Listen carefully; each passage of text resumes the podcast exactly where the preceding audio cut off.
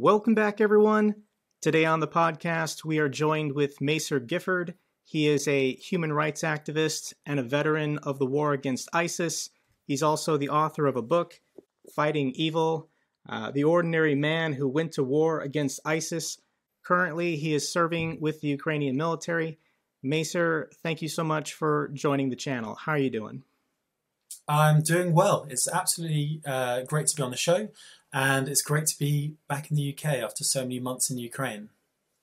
Is there anything else you want to add to your bio? Anything else you want the audience to know about yourself up front?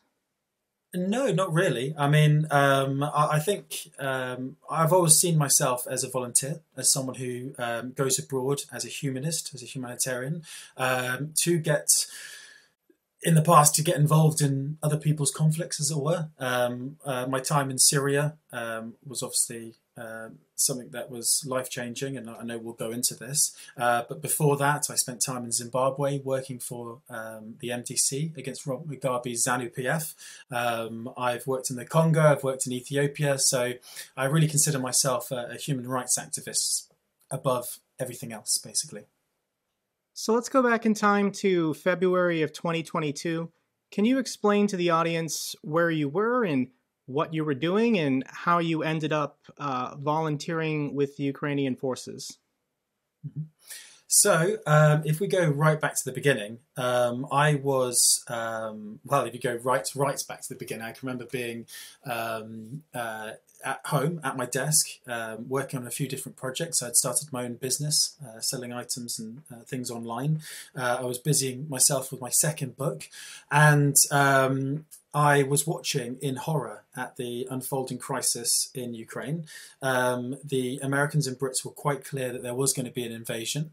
And I can remember uh, speaking, going to a party one evening uh, with a load of mates, and they sort of said to me, after all that you've done in Syria, and after all you've done, in obviously in the many other places you've, you've been to and supported and got involved in, um, is there anything that you would want to do in Ukraine? And uh, I can remember saying at the time, thinking, I don't know if there's anything I can do in Ukraine. Um, I know that a lot of my friends, people like I know Aiden Aslin, um, a former volunteer from Syria, he had gone out and joined the Ukrainian army way back in 2018. Um, uh, short of doing that, what else could I do except for be like everyone else and watching horror? Um, and then it became a sort of after the party and the the days following, it became it started to nag on my mind that maybe I should go out there before the war started, uh, in the weeks prior to the war beginning, in early Feb, uh, go out, write a few articles, uh, meet people on the ground, perhaps meet up with Aiden, meet up with a few uh, friends of mine, uh, and perhaps get a few projects going. Um, one of the projects that I did in Syria, for example, was I um, I set up a, a, group that taught TCCC. So we provided uh, kits, individual first aid kits, to the Kurdish YPG and, and the the wider SDF, Syrian Democratic Forces, and uh, by giving this medical support um, before some of the most bloody and, and, terrible battles of the Syrian war, i.e., Manbij and Raqqa, um, it had a real impact. It genuinely helped. And I thought that maybe if I went to Ukraine before Russia invaded, I could do something similar. Um, anyway, I, I did go. I went two weeks prior to the war breaking out. Um, I did. Uh, I met some amazing people. I got to see Ukraine before the war, um, and I was profoundly moved. Um, I can remember walking. If I'm honest, there was a there was a disconnect between what the West was saying, what America and Britain were saying um, about the impending uh, Russian invasion, and with what people on the ground were saying. People genuinely it didn't feel like they truly believed a war was coming um, and uh, the christmas decorations in kiev were still up uh, in february and i can remember walking the streets and looking through shop windows looking through restaurant windows and seeing happy happy families eating and, and talking together and it moved me almost to tears because i can remember thinking to myself like god these uh, these people don't know what's coming. Something dreadful is coming. I've seen in my time in Syria and Iraq and other places entire cities devastated by war, and it would be horrendous if this were to happen here. Um, and then as the weeks went on, and just prior, the day before, two days before the war actually did break out, I can remember thinking to myself, maybe starting to doubt myself. Maybe a war wasn't coming. Maybe this was all talk and bluster. Um, but yeah, one o'clock in the morning, two o'clock in the morning, I was woken to the sound of bombs one day, um, and the invasion did start, obviously, and um, uh, all my plans that I'd had for Ukraine just completely evaporated um, because. Uh, uh, the advance, the Russian advance into Ukraine was sudden and it was swift. Um, and uh, is it? Uh, I think I believe Hostomel Airport, um, the airport north of Kiev. That was attacked on the first day. Uh, that meant that Russian troops were just sort of 15 kilometers from the center of Kiev. Um, so I was, uh, everyone was quite blown away by the speed of the advance. Um, and my plan, which I'd been doing for the, the, previous week, uh, was that I was dealing directly with the um, the sort of territorial army, the reserve army of Kiev, and I was putting together a series of TCCC videos that people could share with their phones and stuff like that. And we'd rented a big studio space, and we had all the medical supplies together, and it was all uh, we were all due to shoot it the day, actually the day of the invasion. We were due to shoot our first video, and then obviously the the attack happened, and uh, before long the um, uh, they were trying to mobilize and there was nothing I could do. So I, I decided to return home. And um, to cut a long story short, what led me to uh, joining the army, uh, which I'll tell you more about in a second, but um, I, when I went back to Ukraine, I, I, came back with a friend of mine from Syria who helped me set up that medical um, outfit with the Kurds, and we brought with us something like $150,000 worth of medical supplies, like a vast amount of IFAK kits. And for the next three months, that's all we did. We drove around Ukraine. I bought a car. I maxed out one of my cards. Uh, I was utterly broke after a few months, but I bought a, a brand new car, stuffed it full of medical supplies, drove across uh, uh, Europe, and as I said, um, began training people in TCCC, which was my first introduction to the Ukrainian cause in crisis. So, what units did you end up joining? So, um, uh, as I said, I, I trained people for uh, several months. Um, I in June I went back for a break um, to see my family, um, and I heard of a group of international volunteers in the south calling themselves the Dark Angels. Um, a number of them were people uh, that I had met or knew of from Syria. So, and I saw videos of them. One video I saw of them hitting uh, with a javelin a Russian tank and blowing it up, and um, uh, I, and I, because I knew these guys and I knew what they were doing, and I was speaking to them privately, I just thought to myself, do you know what? Um, I can't just go around training people. I don't want to just uh, raise funds to buy uh, medical supplies. I genuinely want to get involved in this conflict in a more real and um, well, passionate way. I just I just wanted to experience exactly what the Ukrainians were going through. I wanted to stand in solidarity with them, and there's no greater act of solidarity than actually sticking on the uniform and saying, "Okay, I'm going to go with you guys." So um, we did have. I joined them at the wrong time, so I, I was in, in Ukraine again by July. Um, and the guys were quite clear with me. They were like, well, we've been operating for a few months. Um, we've been operating without permission without contracts. We haven't gone through anyone. We're just dealing directly with several battalions. And this is not working anymore because they're changing the rules where it's much harder for people to get to the front line if they don't have contracts. Uh, we don't want to go through the Legion, they said. Um, and I'd heard horror stories as well. They had heard horror stories. So they said, we need to sign directly with the Ukrainian military unit. Uh, but to do that involved a huge amount of paperwork. It wasn't easy for us as foreigners. Um, we really struggled for a month. I even went back home to go to my little brother's wedding, uh, and but uh, but thankfully, by the time I got back um, in September, um, all the guys, the guys had moved uh, from Dark Angels, most of the guys, and they set up a new group. They're calling themselves ICE or the International Cossacks, um, and I joined them. And because of the work of a guy called Damian Rodriguez, who's a, an American citizen, a guy who I knew from Syria someone who had been volunteering in Ukraine since 2018. He had a way in with a battalion called the 131, Separate Reconnaissance Battalion, um, a regiment based down in the south. And um, because of that personal connection, we were able to get our contracts directly with them. And um, and we did our first mission end of September. Uh, we were on the first mission by the 1st of October, basically. I think that's when I found you on Twitter. You started posting these two minute videos last fall, probably close to September, and that's when I subscribed, and I've I've watched every one of your videos since then. I, I greatly appreciate them. In your own words, can you describe uh, what does this war in Ukraine mean to you? What do you believe is at stake?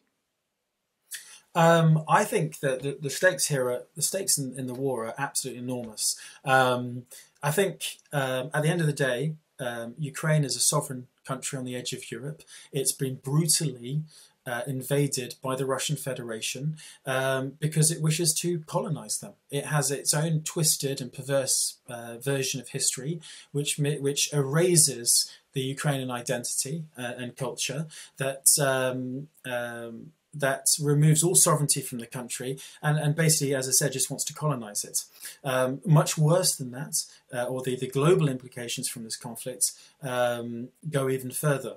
Um, we are in difficult and dangerous times, I think. Um, and um, uh, after years of the so called war on terror, uh, and with the rise of countries like um, China, and with Russia increasingly throwing its weight around the world. I think um, the West is suffering a little bit from war fatigue. I think it's having a bit of an identity crisis within the West itself. And I, and I genuinely worry about the future.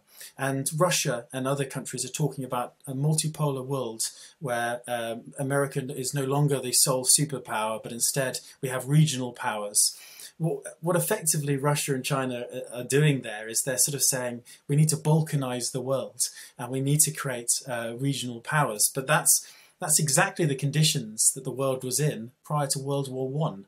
Um, uh, Russia's argument is um, uh, that uh, if we had regional powers, uh, big uh, nuclear armed regional powers, then they would never go to war.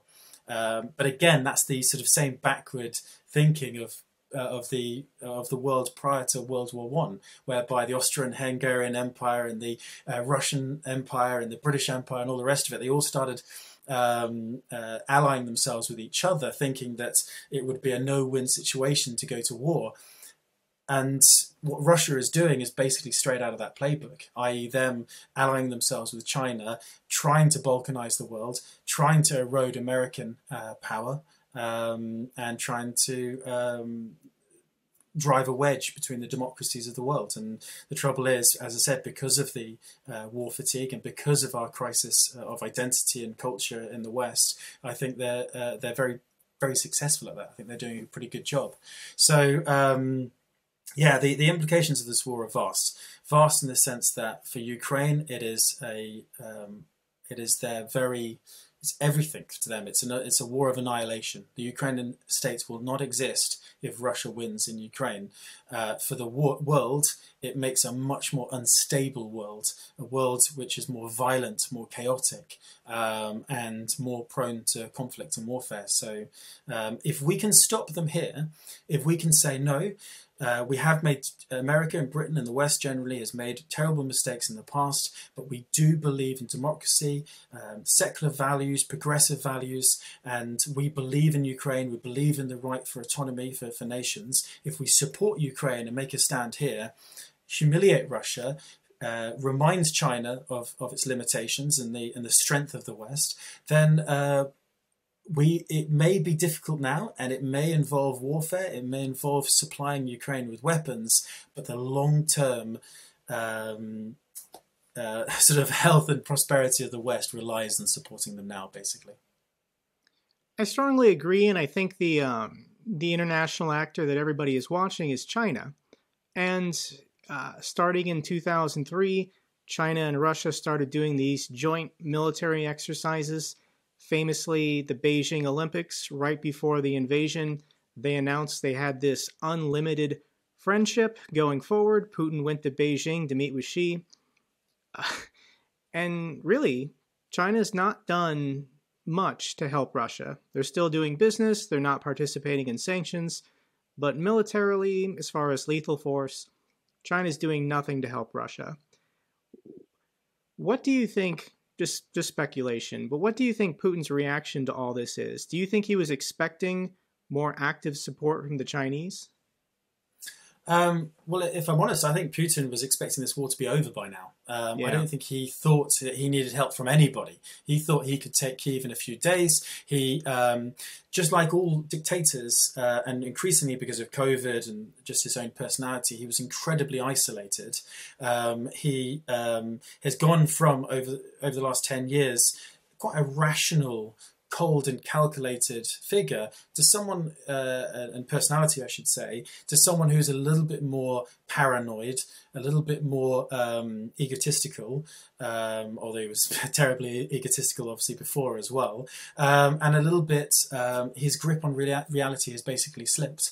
And uh, as I said, he does not believe Ukraine is a sovereign state. He doesn't believe he has his own twisted and perverse version of history uh, that uh, that cancels out uh, Ukrainian uh, identity. And um, he genuinely believed that this false and fake state of Ukraine would fold under the the weight and power of the Russian Federation, um, which then turned out to be a clownish um, overreach, uh, which has not only cost more than 100,000, 150,000 lives of his own soldiers, but has devastated his country and isolated him diplomatically and actually ruined the long term uh, future of millions of Russians who are now trapped in, uh, in Russia now, in, in Putin's Russia. So um, I, I think he has turned to, I think he was turning to China anyway. He had a long term friendship with China, but this has really um, it's, it's gone into overdrive now as he has found Russian companies completely cut off from Western finance, um, oil and gas uh, um, cut off from. Uh, Western technology um, and the financing for uh, explo- uh, more explore- exploring for uh, mineral resources and all the rest of it will no longer be coming from the West. He has to find investment from somewhere, and he sees China as uh, the answer to his prayers. But um, what really that does is it means that he is completely making Russia subservient to China, um, and um, it, it's China is, is happy to butter Russia up by talking about this enduring the the, the special friendship or whatever they, they're describing it as. Uh, but China, as you say, again rightly say, will always work in China's interest. Um, China doesn't have a personal connection to Russia. It doesn't. Uh, what it really cares about is its own survival and its um, and, and its long term uh, economic and military benefits. Uh, so they can get a lot from Russia, and Russia can get a little bit from them. But um, as you say, the military support that Russia really needs right now from China isn't coming. But that's largely that's not because China is a good country and doesn't want to see more conflict in Ukraine and all the rest of it. That's primarily because China doesn't want to receive any sanctions. It doesn't want to further divide itself from the Western world, and it doesn't want also to drive the Western world even closer together than they already have from Russia. So um, I think they're playing a very balancing game, and they're also probably not 100% convinced that even if they did supply Russia with all the weaponry that they needed, that they'll actually win anyway. That will make a difference on the battlefield.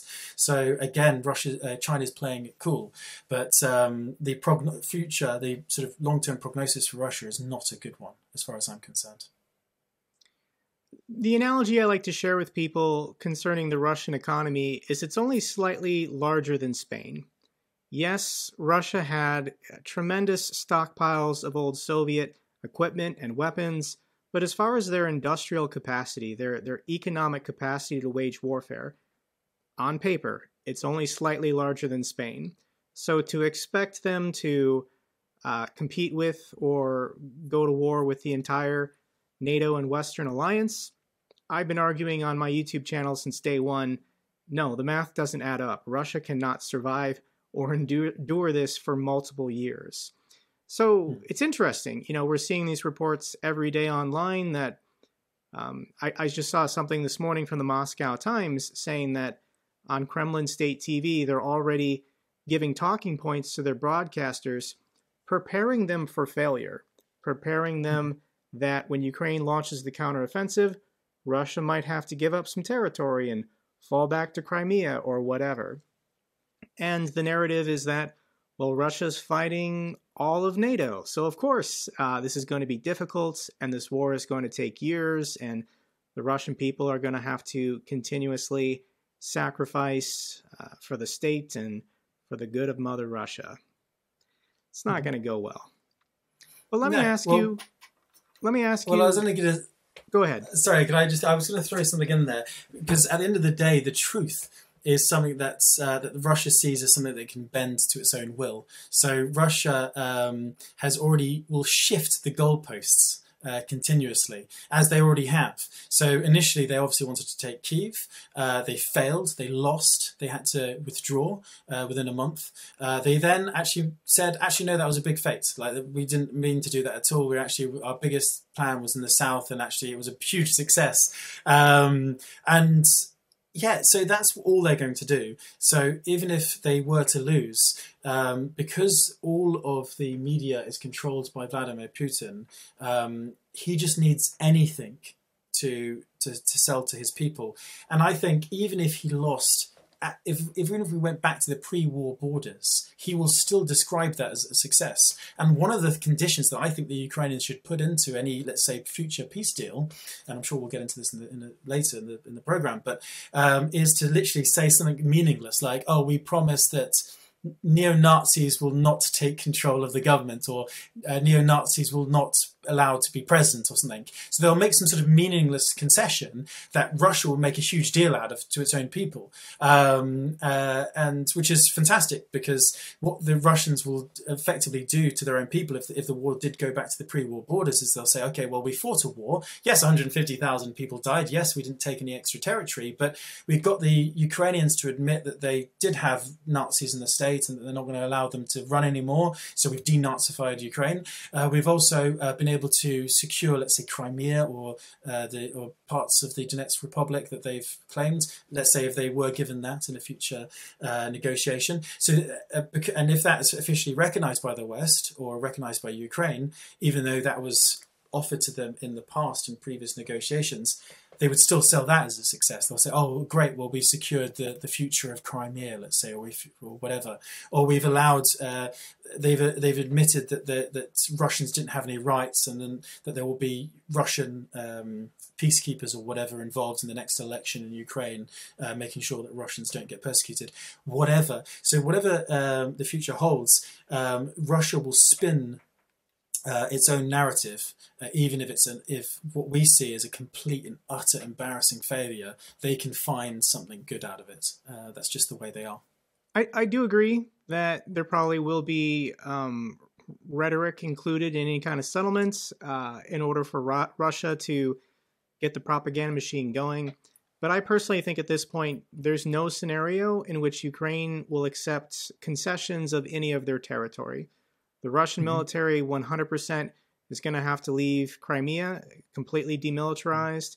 They're going to have to leave the Donbass region. Uh, you know, if they want to take every person who identifies as Russian with them back to their country, they can do that. But they're not getting an inch of territory. I just don't see any scenario in which Zelensky at this point would agree to that. Mm-hmm. Can I ask you, from your experience on the ground in Ukraine, what is the morale like of Ukrainian forces uh, and, in general, the Ukrainian people? Uh, well, morale is very, very good. I mean, um, uh, uh, so I joined the 131, the separate reconnaissance battalion. We operated primarily in the south, in and around Kherson before its liberation, and then after that, we've operated in the Kherson region. Um, the the guys that I work with are incredibly professional. It's one of it's not a, a territorial battalion. It's not a, a battalion that's um, uh, got uh, many, if any, conscripts. They're all volunteers. It's an existing regiment of the Ukrainian army. Um, it's uh, many of the people there have been trained by uh, Western soldiers, and many of the weapons that they use, or most of the weapons they use, everything from the the Grots being the standard assault rifle to the NLAWs and the javelins that we use, are all Western supplied. Um, and because of that, our battalion in particular is incredibly confident and incredibly meticulous in everything that it does. Um, it's one of the best um, uh, sort of battalions I've ever worked with. Basically, some of the, the guys there are, uh, are literally brilliant. Uh, I uh, some of the soldiers in my battalion uh, that I've gone on the front line with are literally heroes of Ukraine. They've already won uh, substantial battle honours in the in the years prior to this conflict, um, and uh, learning from them and fighting alongside them has been absolutely mind-blowingly um, amazing. So yeah, the, the morale of them is very good. Of the Ukrainian people, it's it's very high. But I think the best way to describe it is defiant more than anything else. Um, the defiance of the Ukrainian people, um, the belligerence, the sort of the fighting spirit of them is so incredibly strong. It's so strong that when you're in Ukraine, it's very hard not to to feel it. It vibrates in the air. It's it's in the water. Um, and it's uh, it's in the soil. So it's um, yeah, it's everywhere, and it's encouraging. Have you interacted with captured Russian soldiers? I want to get your impression of what they're like and what their morale might be like. Um, I have to say, we haven't actually captured any Russians. Um, uh, the my battalion. Uh, kills Russians in a number of different ways. So my battalion is a reconnaissance battalion. So they utilize drones to call in uh, artillery strikes. We also actually push patrols out that have actually got in contact with the Russians and, and uh, got into firefights with them. Um, and um, there are just there's it's we're not just an infantry battalion basically we're uh, we have a number of different roles within the battalion uh, from from snipers to um, to sappers to, to everything so as I said there's there's many ways that we've been able to degrade and destroy the Russian forces uh, opposite us. Um, that hasn't meant that we haven't taken any prisoners at all in the last. And uh, that's not. Uh, I'm not. That's actually not a statement. I probably shouldn't say that. That's not. I'm not saying that. that we uh, haven't tried, uh, but just by chance, my unit hasn't taken any prisoners. Um, so I haven't interacted directly with any uh, Russians.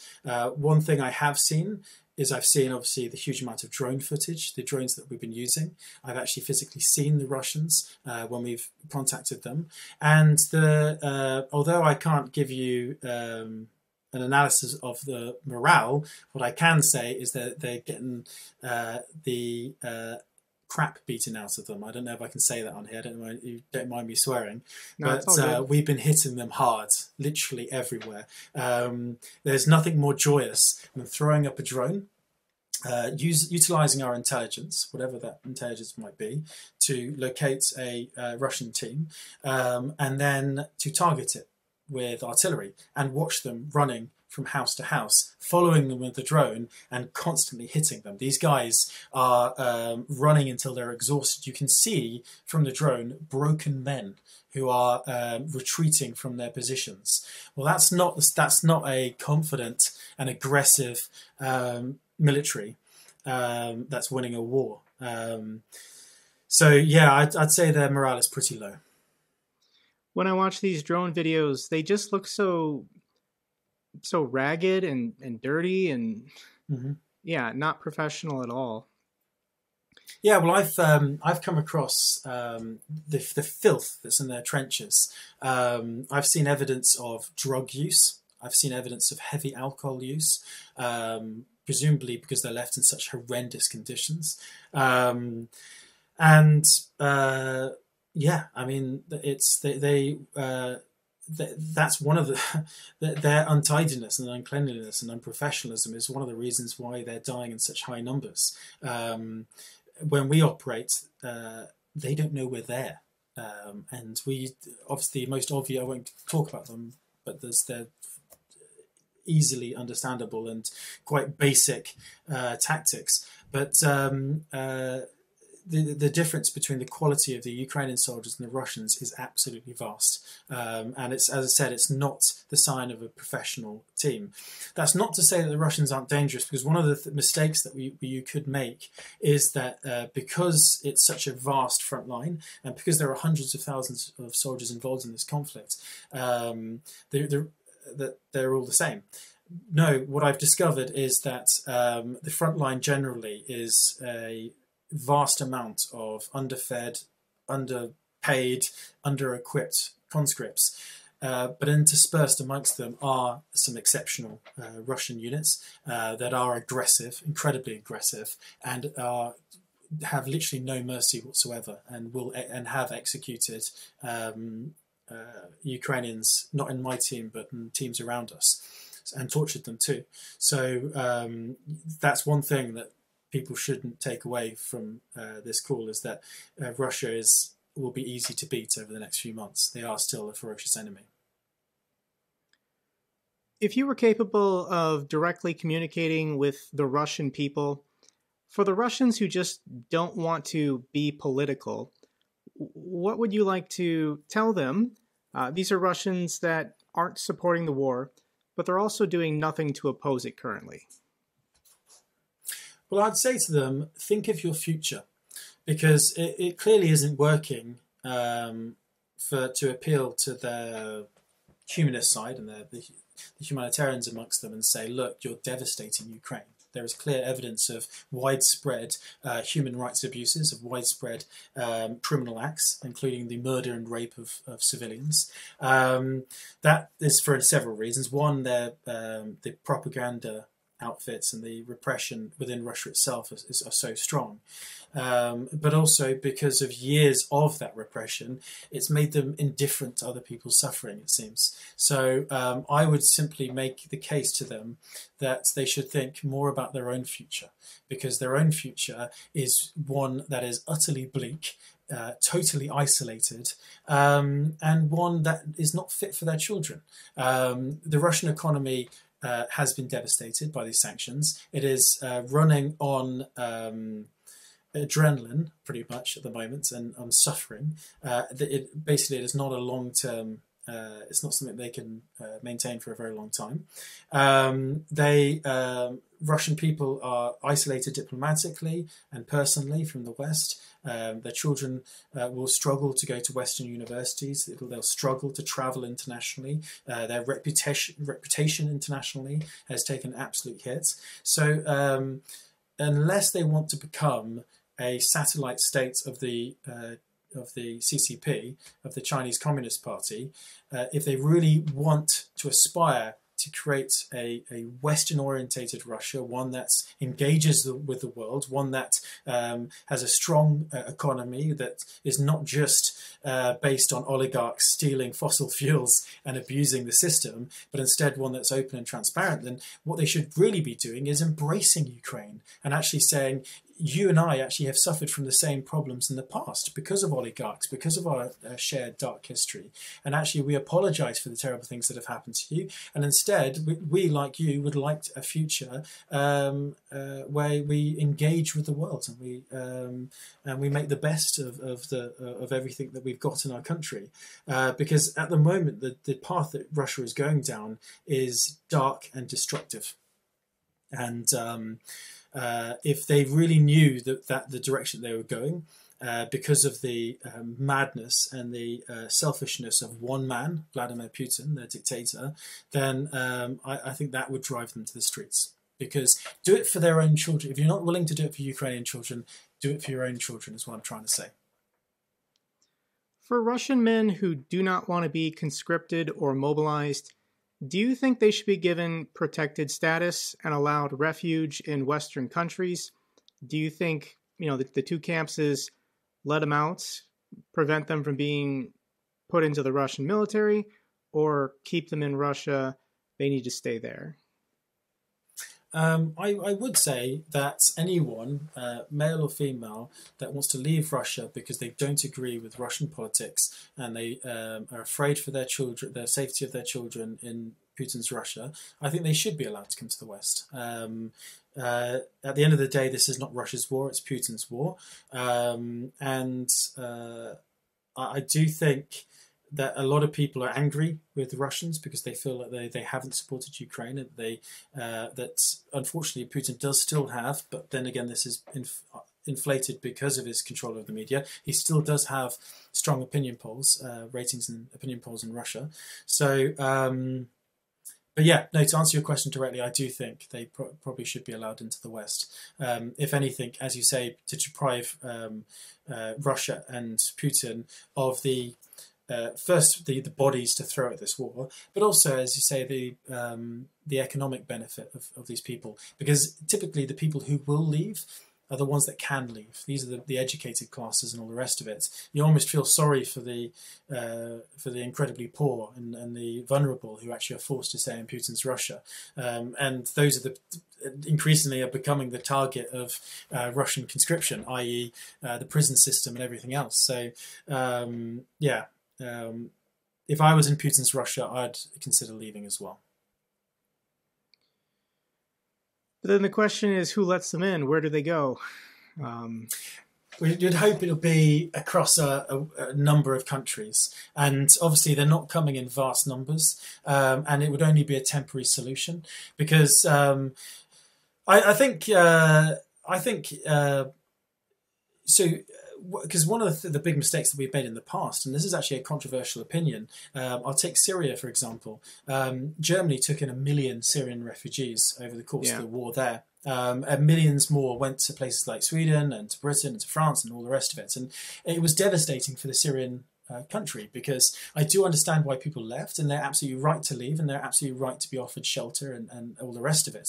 But for them to then claim uh, citizenship and then to stay in those countries is not something I really think is the most appropriate, primarily because I think they should be returning to their country to help rebuild their country. Because when I was in Syria, I saw entire communities devastated by war and then hollowed out and, in, and, and deserted villages. It was there were ghost towns in Syria. And what, what Syria needed more than anything, particularly now because uh, ISIS has been degraded and destroyed to they haven't been completely annihilated, but they are uh, repressed now, and they're just just another terrorist group in the Middle East. Um, what Syria needs now is life. It needs young people that believe in Syria to return there and to rebuild and to, and to hope for a better future.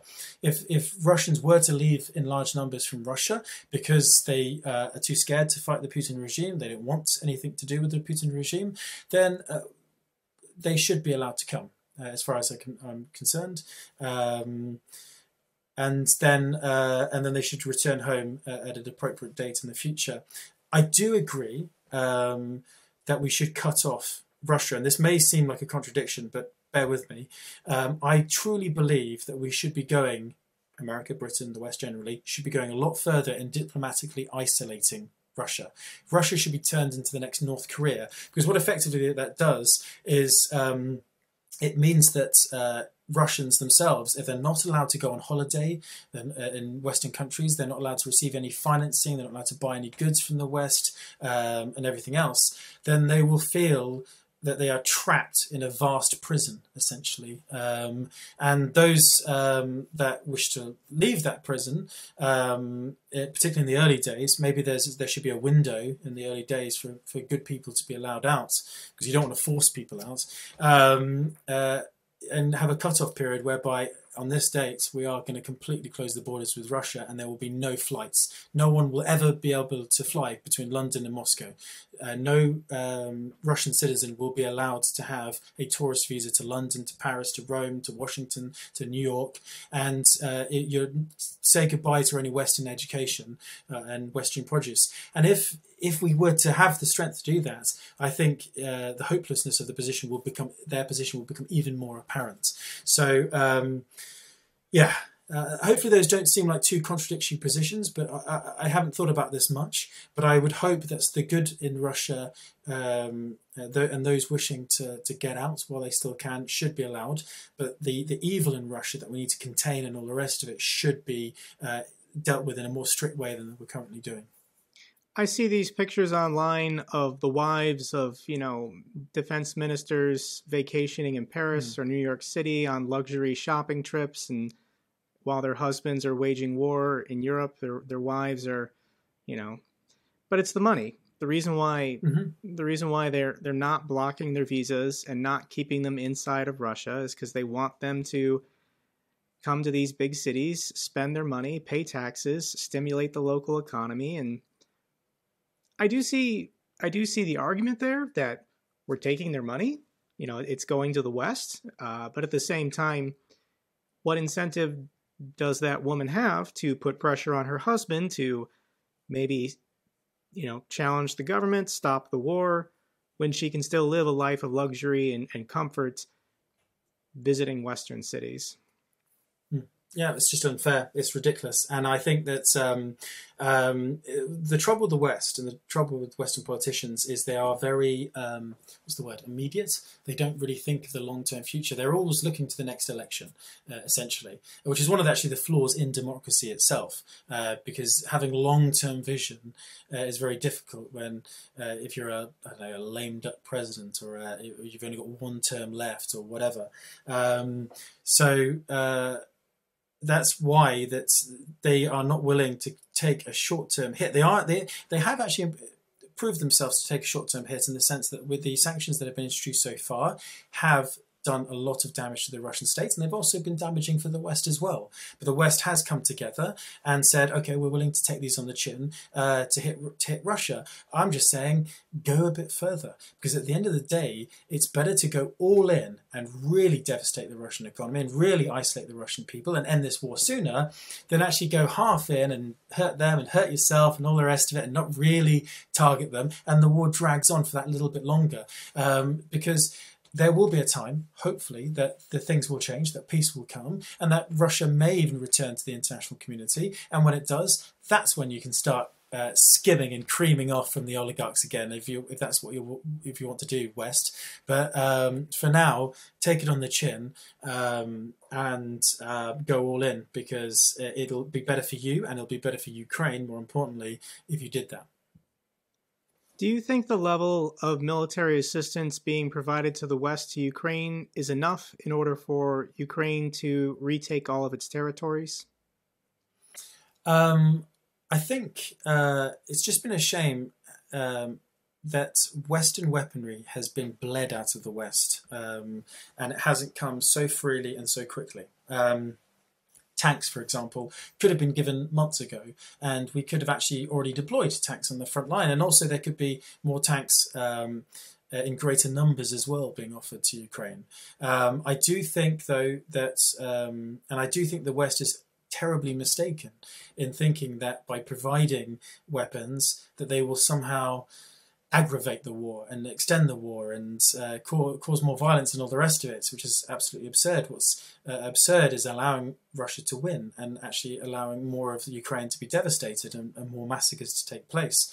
So um, we have to say to ourselves, right, uh, what is the end goal here? Do we want Ukraine to win? If the answer to that question is yes, then nothing should be off the table. We need to make sure that Ukraine wins and wins now because that's how you end a war quickly.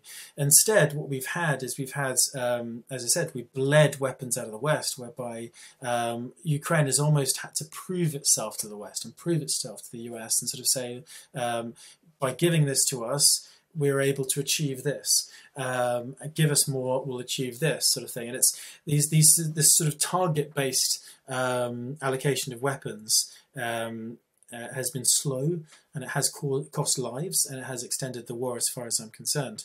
But uh, at least it's coming. And at least these weapons are landing in the hands of a motivated and passionate fighting force. Uh, because if I'm honest, of all the weapons in the arsenals of Ukraine and in the West, it is the passion and the determination of the Ukraine that is the secret weapon. Um, it, without that, um, all the glitzy weapons in the world just do not work. And actually, some of that is exemplified by Russia itself, who has spent billions on sophisticated weaponry, some weaponry, a lot of their weaponry is crap, but so the weapons they do have, the best of the weapons, is often placed in hands of uh, conscript soldiers that didn't even know they were deploying on a military operation prior to their uh, the, the, the, start of the war. So um, yeah, I think more needs to come basically from the West. What do you think Ukraine needs more of or the most right now? Um, I think two things. Well, I'd I'd say four things really. I'd say um, it would be nice to see uh, aircraft um, to uh, provide um, bombing strikes on the front line and to attack uh, Russian positions, um, but also to defend uh, the coming offensive if that's not forthcoming, because um, uh, obviously it'll take a bit of time to train people on Western weaponry, but if we don't have enough uh, Soviet weaponry to provide to them, then the least that we need to be providing them is sophisticated air defense systems that really will uh, stop Russia from having complete control of the skies when the forthcoming operation comes. And then the next uh, two things, or two and a half things, is tanks and artillery. Um, with tanks, we can smash through the front line and we can actually, uh, with a combined arms attack, actually make the progress that needs to be made. Uh, obviously, alongside the next thing, which will be artillery. And the half is obviously extra shells. We obviously, the, that uh, we need to keep firing those weapons. So. Um, more of the big stuff is really needed um, because there, there's no shortage really of small arms. Uh, there's no shortage of uh, soldiers willing to volunteer to fight for their country. There's no shortage of morale. There's no shortage of food uh, and everything else because the people of Ukraine have rallied and the West has rallied and is supporting even civil institutions and even um, civilians uh, are supporting Ukraine in many different ways. I know you've raised you've raised yourself thousands of dollars for the uh, for the cause. Um, uh, so clearly, the, the goodwill of the West is going to help Ukraine in many different ways, but the goodwill of the West will only go so far without military uh, and without government support. So that government support has to manifest itself in better weaponry, basically. Um, and then let the Ukrainians do the rest. Uh, as Churchill said, give us the tools and we'll do the job. So, for those at home that want to be doing more, what can they be doing to help Ukraine uh, from their home countries? What recommendations do you have for them? Well, if you do want to help Ukraine and you're just an ordinary guy, you've got a uh, or girl, and you've got an ordinary job and all the rest of it, I think um, you can do many different things. One is the information space. I've been blown away by this uh, the NAFO thing uh, phenomenon uh, that's been going around Twitter. Uh, I, at first, I, I know I didn't really get it. Uh, and I didn't know what to think of it. Um, and then I realized, then one day I can remember going on um, the Russian uh, government's website and they were giving out the usual propaganda. And underneath, there was this swarm of, of ordinary folk from all around the world, these NAFO uh, people, uh, correcting them, saying that's bullshit, that's wrong, that's a lie.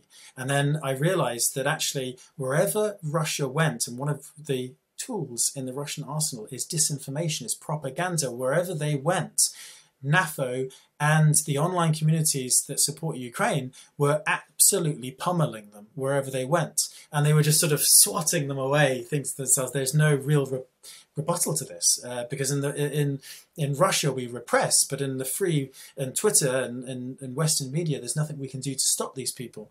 Um, so if you do want to support, if you are on social media, um, show your support tweet your support, um, correct Russian disinformation wherever you see it. That's uh, that's obviously the least you can do. That's that's something worthwhile, uh, because uh, obviously if we all work together doing that, individually we're small and we're uh, mosquitoes, but in the big scheme of things, we're a swarm of mosquitoes, and we'll bite the hell out of them.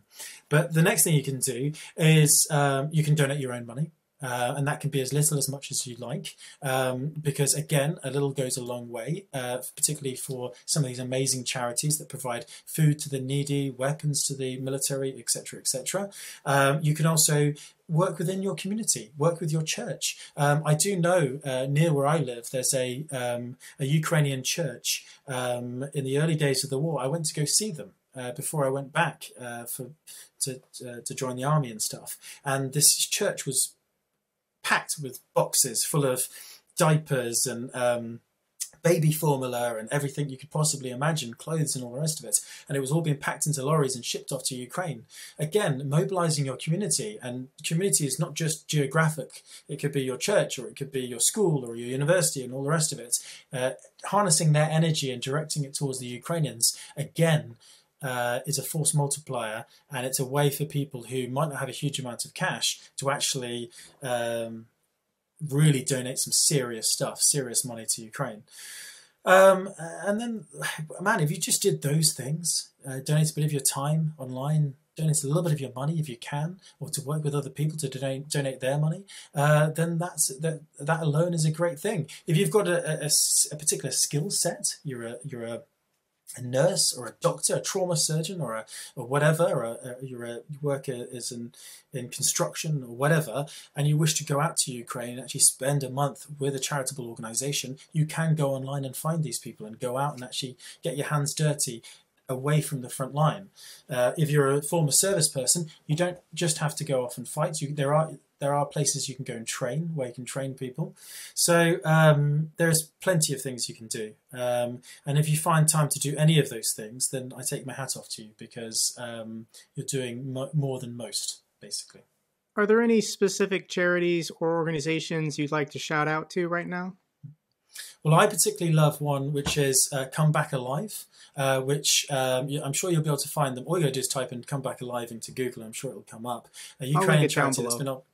That would be good. Great charity. It's been around for a while. They've been providing um, personal protective equipment to the front line and medical support and all the rest of it. Um, there's also um, um aid organisations directly tied to the Ukrainian government. Uh, so those are the ones I always do the, the, biggest shout to shout out to. There are numerous others, uh, some based in the US uh, uh, and uh, some based in Britain and all the rest of it. But to keep things simple, I always just say find a really good Ukrainian charity like Come Back Alive and then support it, um, and you can't go wrong. For anyone watching this video who has had the thought of going to Ukraine to volunteer for the military or join the Foreign Legion uh, what advice or message would you like to share with them? Um, I would say, um, well, good on you. Anyone who wants to volunteer, um, I respect that. Um, uh, I, I would presume, I wouldn't presume to really lecture anyone. Um, certainly, for, let's say former service people, all I can do um, is advise. So I wouldn't want to discourage or encourage. That's what I'm trying to say there. Um, uh, I'm reluctant to say, um, or, I, should be, I should say, really, that you should think very carefully before going, um, and you do have to think about your personal relationships back home. Can, can, you afford the time to go out to these places? And then, if I were to go out, uh, if the worst happened to me, um, uh, would it only impact me or would it impact someone else? Um, I've seen close friend, friends of mine die and leave behind small children and all the rest of it, and it's been difficult on them. So uh, to be mindful of that. But of course, this is obviously stating the obvious. Um, the the front line is absolutely horrendous. It's nothing that I've ever experienced before, and I've experienced some horrendous combat myself in Syria, where in Syria we were um, uh, two forces that were similar in size and similar in equipment, um, fighting it out in, in, horrendous places like Raqqa and uh, Mosul and um, uh, and Manbij and other places. Uh, something like in three years, twelve thousand Kurds died. Um, 50 or 60 uh, foreigners have died in the SDF, the Syrian Democratic Forces in Syria. Um, in some of the engagements, we had casualty rates of like 10%, 20% uh, dead um, in, in every time we went out to, to fight. So um, death was, and misery and hardship was our bread and butter there. But in Ukraine, it's been turbocharged. It's um, it's what's the worst thing really is the amount of artillery that there is, um, which there is no def- there's little defense against, um, uh, because there's nothing worse than uh, obviously there's a, there's a difference between going out into a, on a patrol and engaging the enemy at a distance and, and, and all the rest of it, and also going out and then just with no cover coming under severe and intense uh, grad fire an artillery fire, um, which uh, it rattles your cage. It rattles the the the brain from the li- lining of your skull. It's um, and it will and it it it, it can uh, it can turn you into. I've seen I've seen people basically cry out basically um, we uh, we had one guy who we actually had to remove from the team because he wanted to surrender uh, when they came under uh, not artillery but a huge amount of uh, grenade fire. Um, so it's um, it's a very different war to uh, anything that we've seen for a very long time. I think it's much closer to the First World War and its horrendous conditions. Um, you're literally walking past bits of people yeah, when you go to the front line. Um, and uh, the vast majority of the people who are dying, actually, where I was operating, is by artillery and by drone bombs. Let me ask. Let me actually ask a question about Syria. Do the SDF forces? I mean, I I don't know enough, but does SDF oppose Bashar al-Assad? It does. Um, so the SDF has, was formed um, over time. So when I joined in 2014, there was a group called the YPG, which is the Kurdish People's Protection Units, and they were defending themselves against ISIS that was growing. Obviously, in 2014, it burst onto the world stage. They took Mosul, second largest city in Iraq. Um, they uh, took obviously Raqqa the year before that, and uh, they were devastating the region. And people were wondering where were where they're going to go next. Were they go Turkey? Jordan? Were they going to get into? Uh, were they going to attack Israel, um, Lebanon? Um, so the crisis was spiraling out of control, and the Americans had left in 2011. There was no huge desire to send troops back into Iraq, certainly not into Syria. So um, the response of the US was slow in the early days. In fact, it took 100 days between the fall of Mosul and the first American airstrikes in support of Iraqi and Peshmerga troops in Iraq.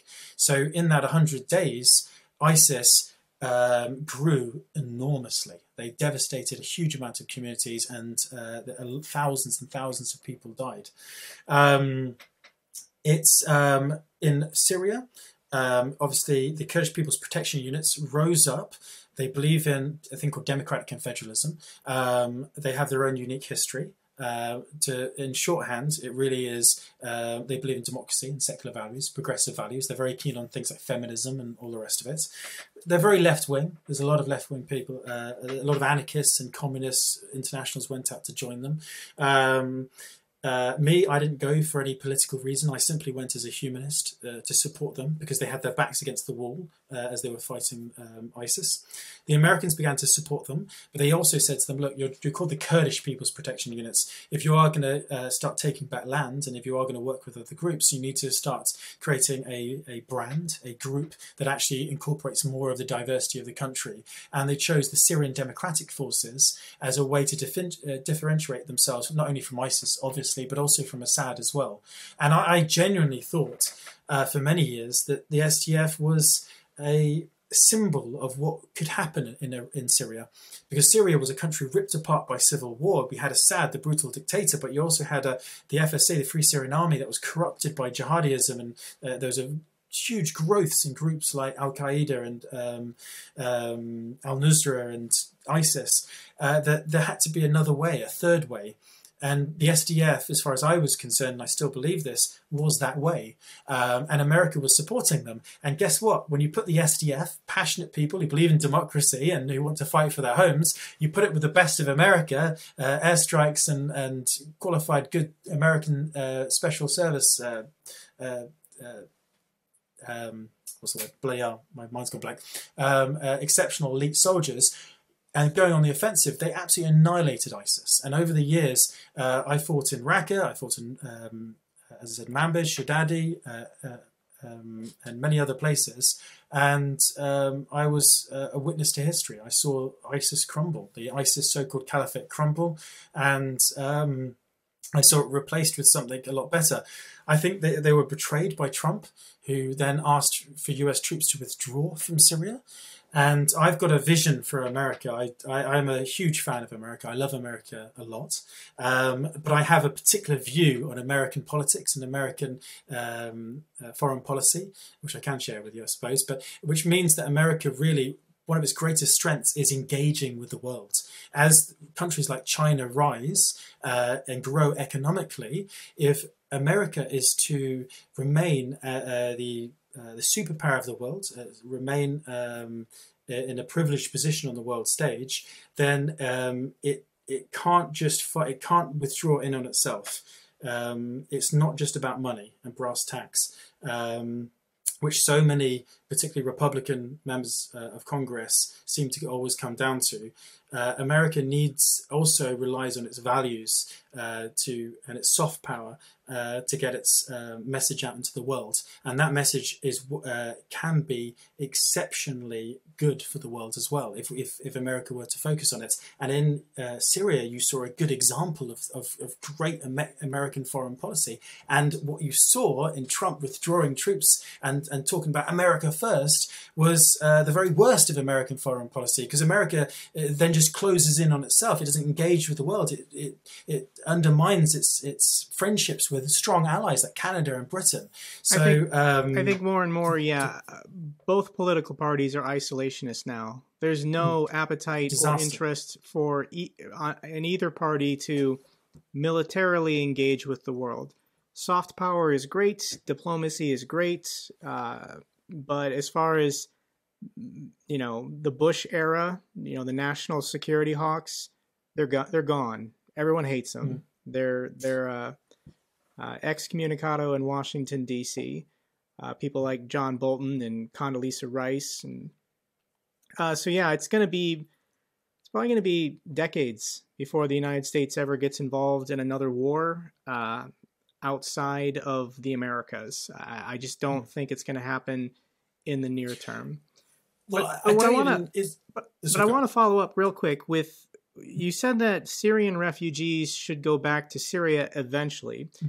Do you think it's safe for them to do that while uh, Assad remains in power? Um, I think there are areas of Syria that are safe. Um, so, for example, a, a key uh, place uh, uh, is the areas controlled by the Kurds, for example. Um, I drove through communities um, that, um, although obviously near the front line in the ISIS controlled areas, they were devastated and they're being rebuilt now by the Kurds and by the, uh, by the West, by the Americans who are still involved, thankfully. Um, and uh, uh, there are areas of Syria um, uh, that are relatively peaceful when you compare it to the rest of the country.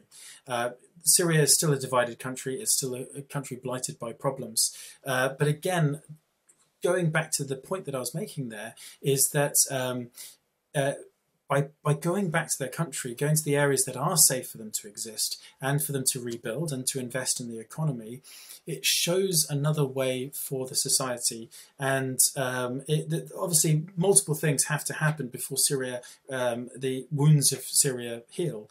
Um, uh, one of them, obviously, is on the diplomatic level, whereby we need to talk to Assad and we need to talk to the people who have a stake in this game.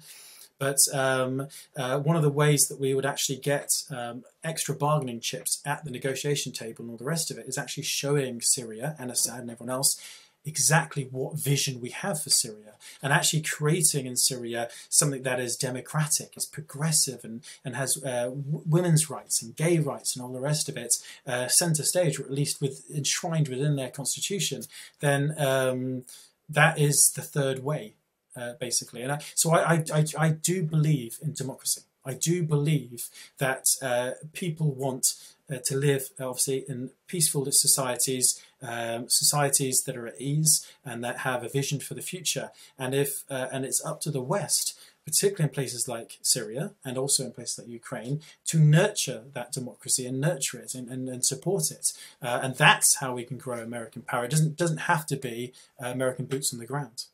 I, I agree with everything you say, but uh, do you expect Assad to remain in power? Do you do you feel like he has to be removed eventually? Um, I think um, if we'd created the conditions whereby uh, it was impossible for Assad to stay in power, um, then uh, he would have left voluntarily. Obviously, Assad will do what's right for the Assad family. That's what Assad wants to do.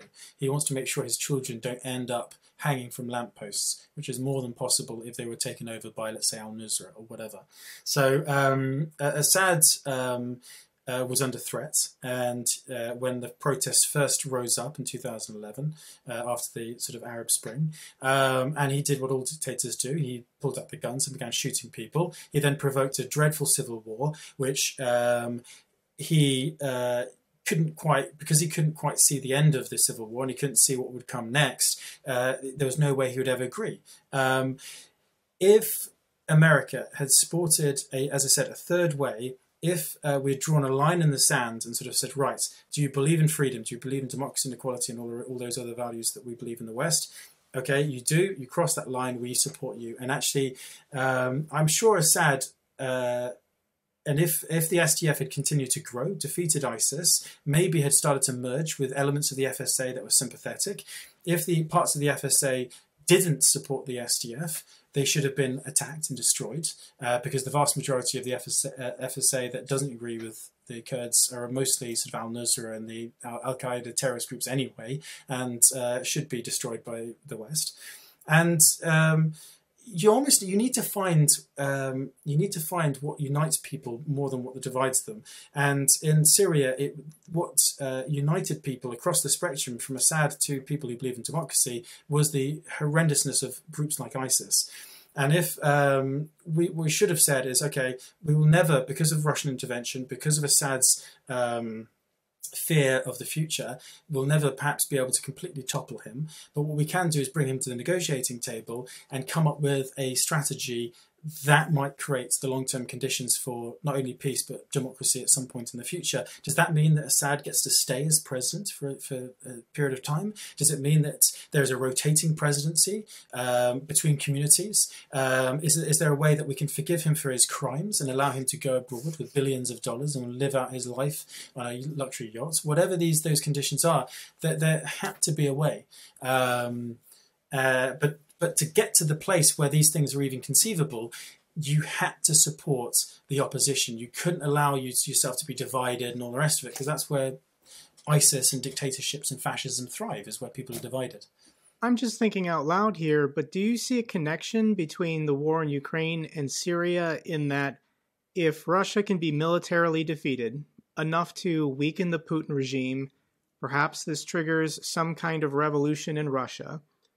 That might dry up support for Assad in Syria, which would weaken him, allowing for maybe greater reforms. I'm just thinking out loud, but is there a connection there mm-hmm. that you see? Well, that's entirely conceivable. Um, Assad draws a great deal of his power and his military strength from the Russian Federation. Uh, it was the intervention of the Russians that saved Damascus and potentially saved his life in the early, uh, way back in 2015 16, whenever the Russians intervened in the conflict, because they were bearing down on Damascus. And then Russia completely reversed that by then uh, providing them with arms, providing them with um, uh, qualified Russian pilots and the weaponry to start going uh, on the offensive again. And they hit them in places like Aleppo, finally taking it back. And it was only the intervention of Turkey on behalf of the FSA that now you've got more of a stalemate. You've got Turkey back in the uh, FSA uh, in one part of the country. You've got Assad being backed by the Russians in Damascus and in the south. Uh, but in the other part of the country, you've got the Kurds being backed by the Americans. Um, and um, although the Americans let the Kurds down and they allowed Russia to um, seize a lot of ground in Syria by threatening to withdraw troops, because then the Kurds, the first thing they did was that because they were compelled to, they turned straight to Assad and to Russia and said, "Help us." because if, you, if the if the Americans leave, then Turkey and the FSA will invade, and the FSA, half of them are former ISIS members. They will decapitate our children, and um, all kinds of horrendous human rights abuses are going to take place. They've already attacked places like Afrin, which was a Kurdish majority area. Um, more than 200,000, 300,000 uh, Kurds have been forcibly di- displaced from that region, and um, uh, uh, Arab uh, supporters of Turkey and the FSA have been put into their homes. So they've completely been uh, replaced, ethnically replaced. Um, and that's what they feared in um, the rest of their communities. And that's exactly what actually uh, Erdogan threatened. Erdogan actually said that we, what we're going to do is we're going to take 100 miles of territory between the Turkish border uh, and Syria, and we're going to uh, we're going to make that a so-called safe zone where we're going to resettle people from other parts of the country. What the what the Kurds really realized there was they were going to displace the Kurds and they're going to force Arabs to live there, and that means that the, the Turks don't have a Kurdish problem anymore on their border. So again, uh, the withdrawal of the Americans became a issue of life and death for the Kurds. Uh, so they were compelled to reach out to the Russians, which increased Russian power if America had doubled down and actually uh, uh, used the Kurds to uh, expand their territory in Syria and push back against terrorist groups and all the rest of it, which they were doing incredibly successfully up until that point, and still doing to some degree, then uh, we might be in a much better position. But now we're in this stalemate where we've got three main parties there uh, staring at each other from across the table, and uh, because America isn't stepping up and really coming down hard on the participants, then we're not going to see peace anytime soon. But if if um, Russia were to fall, um, Assad's position would be compromised. Primarily because you might think that if Assad, if Russia had a regime change, the first people that would go on the offensive, most likely, is actually going to be Turkey and the FSA. The FSA would probably go, uh, a, a, new civil war would probably break out in Syria. Um, and so I'm detecting you're not a big win. fan of Erdogan. I'm not at all. No. Well, I'm not a fan of dictatorship. I'm not a fan Yeah. of autocracy. I'm not a fan of um, uh, nepotism and, and everything else. And that's exactly what uh, Erdogan's regime uh, represents. Erdogan There's something really wrong with him. He's sick. He had a he had a stroke on camera. Oh, I haven't seen that. I need to. Well, that would be amusing to watch if, if well, not he, he fainted in an interview, and they they they wouldn't show the video of him fainting, but they showed the video of the reporter watching him faint. And Hmm. he, I, I guess there's an election in Turkey coming up, and people are questioning if he if he's uh, physically fit. Well, don't it's, know. he's modelled himself on uh, uh, Putin, by the way. So Erdogan is, um, as far as I'm concerned, they are the, the weak link in the in the NATO armour, but primarily because um, if you there's uh, I think it's Samuel Huntington's uh, Clash of Civilizations, great book, obviously compelled reading for anyone who does IR uh, international relations. Um, the, um, if you look at Turkey, uh, in, in his opinion. Um, they almost have to break from the secular world. They almost have to break uh, from the West if they are to um, recreate the Ottoman Empire. They are actually going they have visions in that direction, and that's exactly where I see Erdogan going. I think Erdogan genuinely, uh, like Putin, regrets the fall of the Ottoman Empire as Putin regrets the fall of the Soviet Union. I genuinely think that uh, he uh, he's a Turkish nationalist and a Islamist that uh, wishes to expand um, Turkish power at the expense of his neighbours. He's already proved that in Syria and other places, in Armenia. Um, and um, I, I genuinely think that uh, short termism in the West, i.e., economics, a fear that Turkey would fall into the hands of Russia and China and all the rest of it, has meant that we're turning a blind eye to the worst successes of the Erdogan regime. But it, but uh, the, tur- the the chickens will come home to roost. We will have to make our we are making our bed and we will lie in it eventually. And that's the frustrating thing with the West is they uh, they don't see these problems before they become problems. Well, we've gone well over an hour, so let's let's try and go back to uh, the war in Ukraine. And I want to Mhm. ask you, um, how has your opinions, values changed uh, after spending time in the war zone in Ukraine, um, almost a year? Uh, you already had lots of experience from past war zones and conflicts. How has the war in Ukraine changed your thinking? It's um, Ukraine has it's made me more passionate about Ukraine. I truly I believe in Ukraine. I believe it's a, it's a wonderful country with a proud history and a wonderful culture. Um, I think that culture and that history has been repressed by Russia. I think it, there is profound ignorance in the West and in my own country about Ukraine. Um, to be to be to be cheap and uh, what's the word uh, basic. Um, many people in Britain uh, a few short years ago, their only opinion of Ukraine might be, oh, mail order brides, oh, um, communist bloc, oh, they, they associate it with negative things. They barely had any knowledge of Ukraine as a country. What they don't realize is Ukraine is the gateway to Europe. It's this, it has huge, uh, uh, strong connections historically to almost every single European nation, including Britain. Um, Harold Hardrada, uh, the man uh, who, uh, the Viking that attempted to invade Britain in 1066, just before the uh, the conqueror came, uh, who was defeated. Uh, Harold Hardrada was defeated at Stamford Bridge, I think. His wife was Ukrainian. Uh, she's buried in Kiev. I went to her grave, um, and uh, the the genetic links between and the strong, uh, so the, the culture and the history of Ukraine actually really is firmly based in uh, particularly Northern Europe and stuff. And these are things that I had no idea about. It's fascinating to learn about.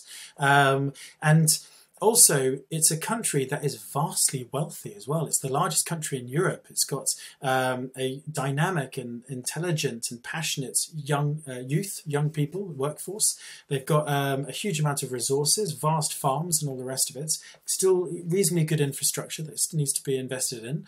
But either way, this is a country that can become a strong ally economically, culturally, politically of the West, of, of Europe and of America. And that's one of the reasons why I support them. So if it's changed me at all in my time there, it's made me more passionate about Ukraine as well. Uh, I love the country and I wish them the very best. And that's why I'm willing to fight for them. Is there uh, any questions you had for me or anything you wanted to ask me? Um, not really. Um, I suppose um, I'm interested a little bit about because obviously I know that you've raised uh, thousands of dollars for my unit because you've uh, sent uh, you actually sent a thousand dollars yourself. Although you should have got that back by now, actually. By the way, uh, because we had it was it was people. returned and then I sent it again. Oh, did you? Uh, did it get through? I don't know. I need to check if it went by PayPal or it went to different routes. I don't know. I but, um, yeah yeah it was returned. Uh, you know, this was months ago, uh, and then it was hmm. returned. But uh, the new PayPal account, it was your friend, the woman. Ah, uh, yes, Mindy. Great. Yeah, I sent it yeah. to Mindy. Gotcha. Yeah, no, that's great. But, but, yeah, I've taken on I've taken on I, am wary in my videos uh, asking for donations or money or recommending charities because it never ends then. Like, mm. you know, I, I, get people asking me all the time, hey, can you mention this? Hey, can you promote yeah. this? I can't say yes to everything. And it's it's difficult saying yes and no to certain things. You know, I, I pop in when I can. I, I, I sharing on the community tab of my YouTube channel or on Twitter is free. I'll always do that. Um, but as far as like personal funds, uh, recently I took on channel sponsorships the last couple months, and yeah, I, mean I've I've given a lot of my own personal money, but I like these, you know, these micro transactions. You know, people saying my unit, you know, needs this for this, and I like just tossing like a thousand dollars at it. Um, mm-hmm. You know, I I've given money to United Twenty Four, but mm. doesn't have the same feeling. You know, it just kind of feels like it, it sure. disappears, but when you know yeah. there's a unit saying, "Hey, we're trying to raise three thousand dollars for this," and I'm like, "Well, that's that's easy. Let's let's let's get this done." so yeah. that has a that has a greater feeling. So originally, I had like a, an Excel spreadsheet trying to keep track of everything I was doing, but now I don't. Mm-hmm. I don't really pay attention to it. Like financially, I've been blessed. I'm I'm doing very well on YouTube, and uh, as long as this conflict is going on, I, you know, if I can help, I want to help. Yeah, no, absolutely. Well, that's that's what because um, uh, I was watching. I've watched your YouTube uh, show before. Um, then people were saying because you shared some of my two minute videos, which you you mentioned before, which blew me away, by the way. Because that's one of the things that has been amazing. Has been um, the amount of followers that I've got over the last um, few months, over the last six months. Um, like I've got like 134,000 people now, um, and uh, they are not just people who are vaguely interested. There are thousands of people who are genuinely passionate, genuinely interested. That's where the whole NAFO thing comes in. And um, that does two things. One is it, it, there's so much goodwill towards me, which is so um, uplifting and, and, and, wonderful and touching. Um, also, there's um, it's meant that my unit has never wanted for anything because we just simply put a post up and say, hey guys, we need to buy this and this and this. And then people have come together and rallied and really helped us make sure we got that that stuff. Uh, which which again, that's where you've come in and helped so much as well. So um, yeah, I mean, well, I'm going back uh, in June. I'm going to buy. Uh, although I'm going to talk to a friend of mine, I'm going to try and get the car for free if I can, and I'm going to stuff that car with get with kit. So uh, I'll, I'll try and get a postage address so if people don't want to donate any money, they can still, if they've got, or if they want to buy a certain thing and they want to actually physically buy it and then hand it over so they can physically see something going to Ukraine, that, that'll be an option as well. But I'll be filling this vehicle up and going back uh, in the summer. So. Well, if yeah. ever you're doing another fundraiser, let me know, Macer. Send me the link. I will blast it to my 350,000 subscribers. So uh, we'll do everything we can to good. help. Are there Sounds any, good closing thoughts you wanna you wanna share? Mm-hmm. Uh, no, I think um, I think uh, stay passionate. Keep uh, following uh, those that are uh, people like yourself, people like me, who are sharing uh, their perspective of the conflict. So help you educate yourself on the conflict. keep supporting Ukraine if you are. If you're not, consider supporting Ukraine. And um, let's hope this war comes to an end soon. I genuinely believe that it could do. I genuinely believe that the uh, Ukrainians have the advantage now, not just in uh, on the battlefield, but also in, in spirit and hearts. And uh, hopefully, this summer we'll see some big movements. So stay tuned. I think good things are coming. I absolutely agree. Glory to Ukraine. Glory to the heroes. Thank you, everyone, for watching. Uh, if you're on Twitter, you can follow Macer yourself. Uh, if you want to support him, uh, I think he has a, a, buy me a coffee page, and it's well as you can order his book and, and, and read about his time fighting ISIS. Uh, thank you again, Macer, for your time. Cheers. Anytime. Thank you.